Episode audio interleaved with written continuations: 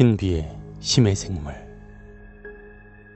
깊은 바닷속, 사람들이 잘 알지 못하는 미지의 영역은 많은 연구자들에게 궁금증을 자아내기도 하고 경외심을 안겨주기도 하는데요. 깊은 바닷속인 심해에는 독특한 외형과 무시무시한 생물들이 아주 많이 서식하고 있다고 합니다. 세계에서 가장 깊은 바다는 태평양 서쪽에 위치해 있는 마리아 해구라고 합니다. 최고 수심은 약 11,000m로 알려져 있는데, 더욱 쉽게 말하자면 63 빌딩 41개가 세워져 있는 깊이라고 생각하시면 될 것 같습니다. 이 깊은 심해는 조사 역시 쉽지 않은데요. 그 이유가 바로 수압 때문입니다. 바닷속은 10m당 1기압씩 수압이 상승하게 되는데, 이 마리아나 해구의 수압은 약 1100기압입니다.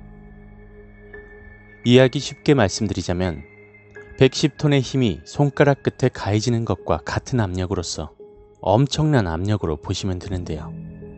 인간이 견딜 수 있는 수압의 수심은 318m이니 이것의 맨 밑에까지 탐사하기에는 불가능하다고 생각하시면 됩니다.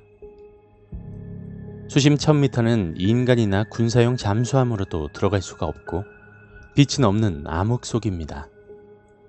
수심 3784m에서는 타이타닉호의 잔해를 무인 잠수함의 음파로 측정해서 찾은 것이고요. 처음에 사람들은 이 깊은 심해에선 물고기가 전혀 살지 못한다고 믿었습니다. 하지만 사람의 원초적인 본능인 호기심을 여기서 또 발휘하게 되는데요. 직접 탐사를 할 수는 없으니 적당한 위치에서 그물을 내려 표본을 얻는 방법을 사용했다고 합니다. 한마디로 그물로 심해 바닥에 흙을 퍼올려서 그곳에 있는 생물들을 먼저 조사했다는 것이죠. 하지만 그 생물들에 그치지 않고 본격적인 연구에 들어가게 되어 여러 심해 생물들이 발견되고 있다고 합니다. 햇빛도 전혀 들어오지 않는 어둠 속에서, 그것도 엄청난 수압, 그 모든 환경에 적응할 수 있는 상태로 진화해온 생물들. 그래서 그런지 몰라도 독특한 외형과 모습을 가지고 있다고 합니다. 심해에서 살고 있는 생물의 종류는 먹장어류, 아귀목, 농어목, 대구목, 연어목, 이아프루스류, 뱀장어목, 은상어류, 돈발상어류 등 약 1300여 종이 있다고 하는데요. 하지만 인류가 발견한 바다 생물은 지금까지 20%도 되지 않는다고 하니 신비로울 따름입니다. 우선 여러 번 발견된 심해 갈치인 산갈치가 그 예입니다. 길이는 10m 이상으로 알려져 있고 인도양과 태평양에 살고 있습니다. 머리부터 꼬리까지 일반 갈치의 모습은 당연히 아니고요. 하지만 닮은 점이 있다면 머리를 위로 한 자세로 바닷속을 표류해 다닌다는 점입니다. 많은 사람들은 이 물고기 때문에 인어가 탄생하게 되었다고 하는 설을 가지게 된 심해 생물이죠. 심해 아귀. 기이한 모습을 하고 있는 이 아귀는 수심 200m에서 2000m에 살고 있습니다. 몸속에서 이리저리 실이 뿜어져 나온 것처럼 보이는데, 이 실처럼 나온 촉수들은 어두운 바닷속에서 먹잇감들을 민감하게 포착할 수 있도록 진화한 것이라고 하네요. 암컷의 몸 크기가 수컷에 비해서 훨씬 큰데, 이 작은 수컷은 암컷을 발견하면 달려들어 물어버리고 자신의 몸을 고정시켜 암컷에 기생하면서 살아간다고 합니다. 대왕 오징어. 이름 그대로 엄청난 크기로 심해에서 살고 있는데요. 크기가 워낙 크다 보니 각종 소설이나 영화에서 바다괴물로 묘사되기도 합니다. 길이는 최대 10m이며 무게는 100kg에 이른다고 알려져 있고요. 세계 최대 무척추 동물이라고 합니다. 이렇게 깊은 바닷속에 살다가 죽게 되면 지상으로 떠내려오게 되어 사람들이 발견하게 되는데요. 아직까진 대왕 오징어가 어디에서 살고 있고 또 무엇을 먹으며 살며 수명은 어떻게 되는지 전혀 밝혀진 것이 없다고 합니다. 향유고래는 이 대왕 오징어를 먹기 위해 심해 2500m까지 내려간다고 하네요. 볼록눈. 2009년 2월 23일 내셔널 지오그래픽에서 공개한 머릿속이 보이는 물고기 볼록눈.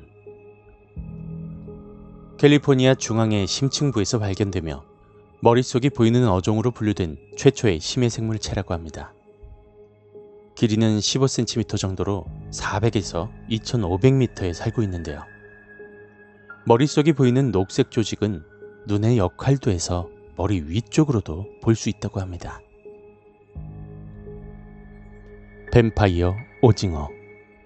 2010년 3월에 공개된 생물인 뱀파이어 오징어.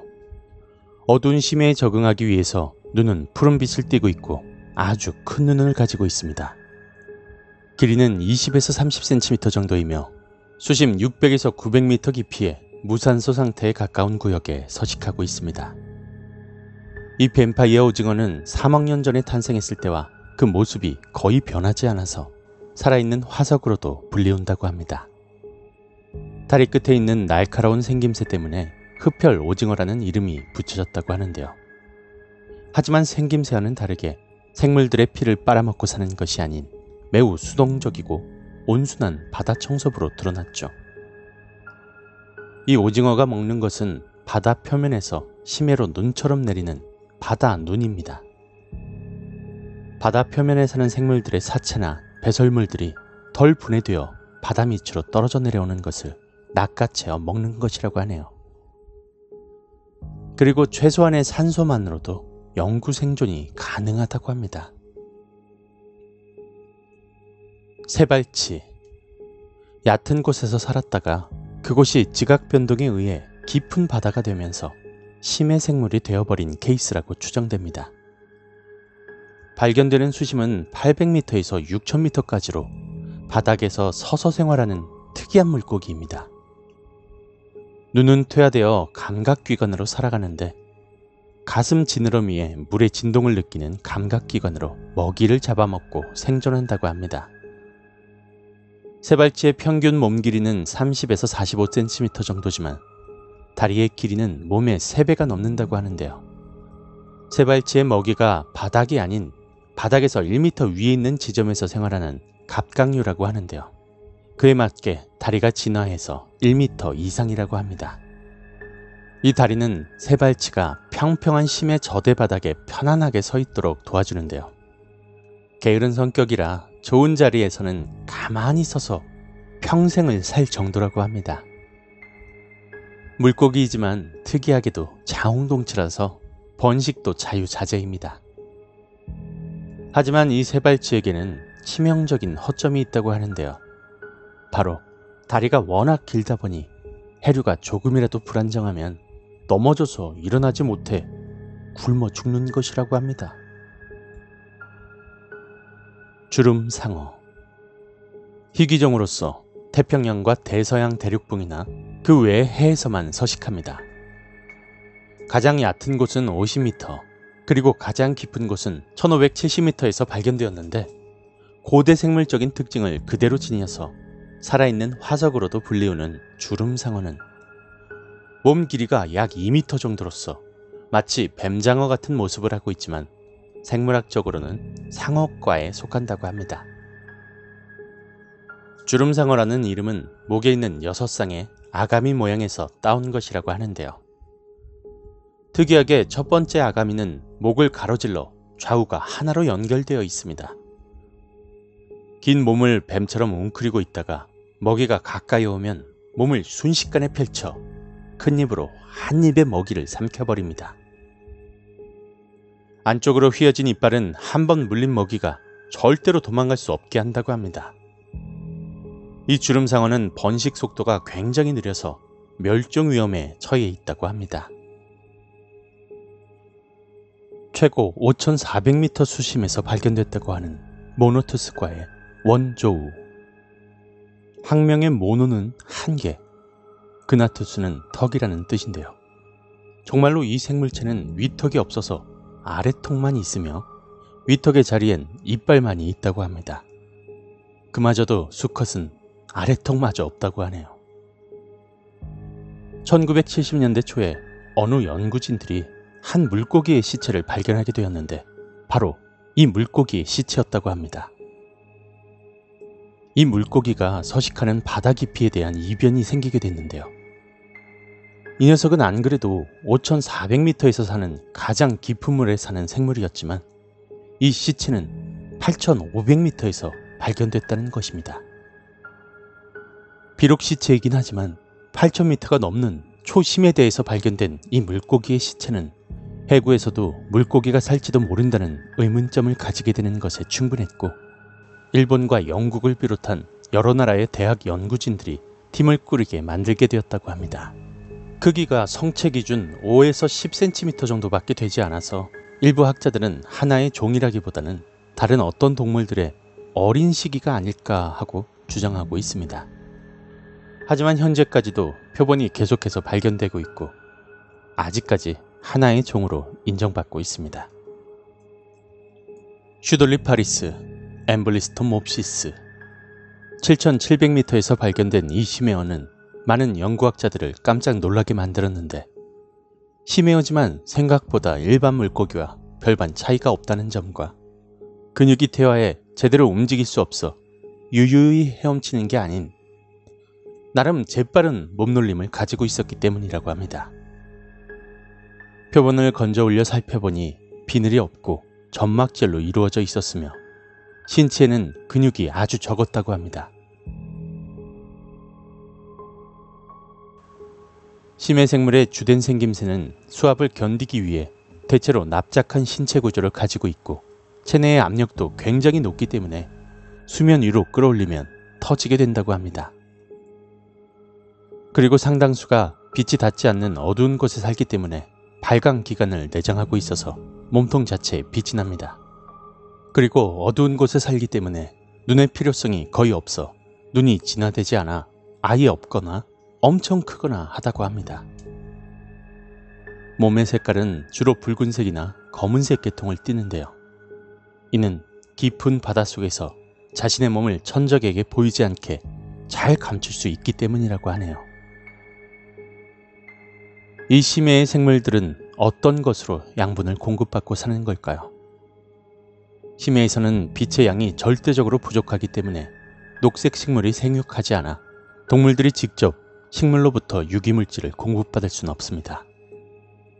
그래서 주로 위층의 플랑크톤이나 유형 생물의 시체가 떨어지는 것 또는 육지에서 흘러든 유기물질로 영양을 공급받는다고 합니다.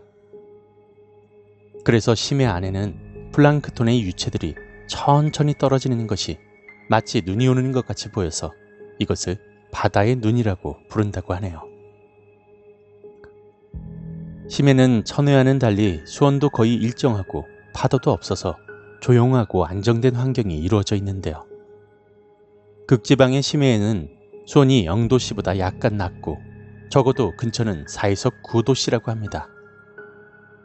심해엔 조용한 환경이 아니면 살 수 없는 동물도 있다고 하는데요. 개류 중에 가장 큰 키다리개는 일본 남부 점시메대 해저에서 사는데 긴 다리를 세워서 생활합니다. 진흙이 많은 심해 바닥에선 긴 다리가 제격이니 알맞게 진화했다고 할 수 있겠네요. 사람의 손길이 닿지 않아 호기심을 불러일으키는 미지의 세계이면서 신비로운 곳, 심해. 사람의 손이 닿지 않아 그 아름다움이 그대로 보존되는 것이 아닐까 합니다. 앞으로 더욱 많이 발견될 심해 생물들은 어떤 것들이 있을지, 그리고 그 깊이를 알 수 없는 두려움, 여러 가지 감정의 소용돌이가 느껴지지 않나요?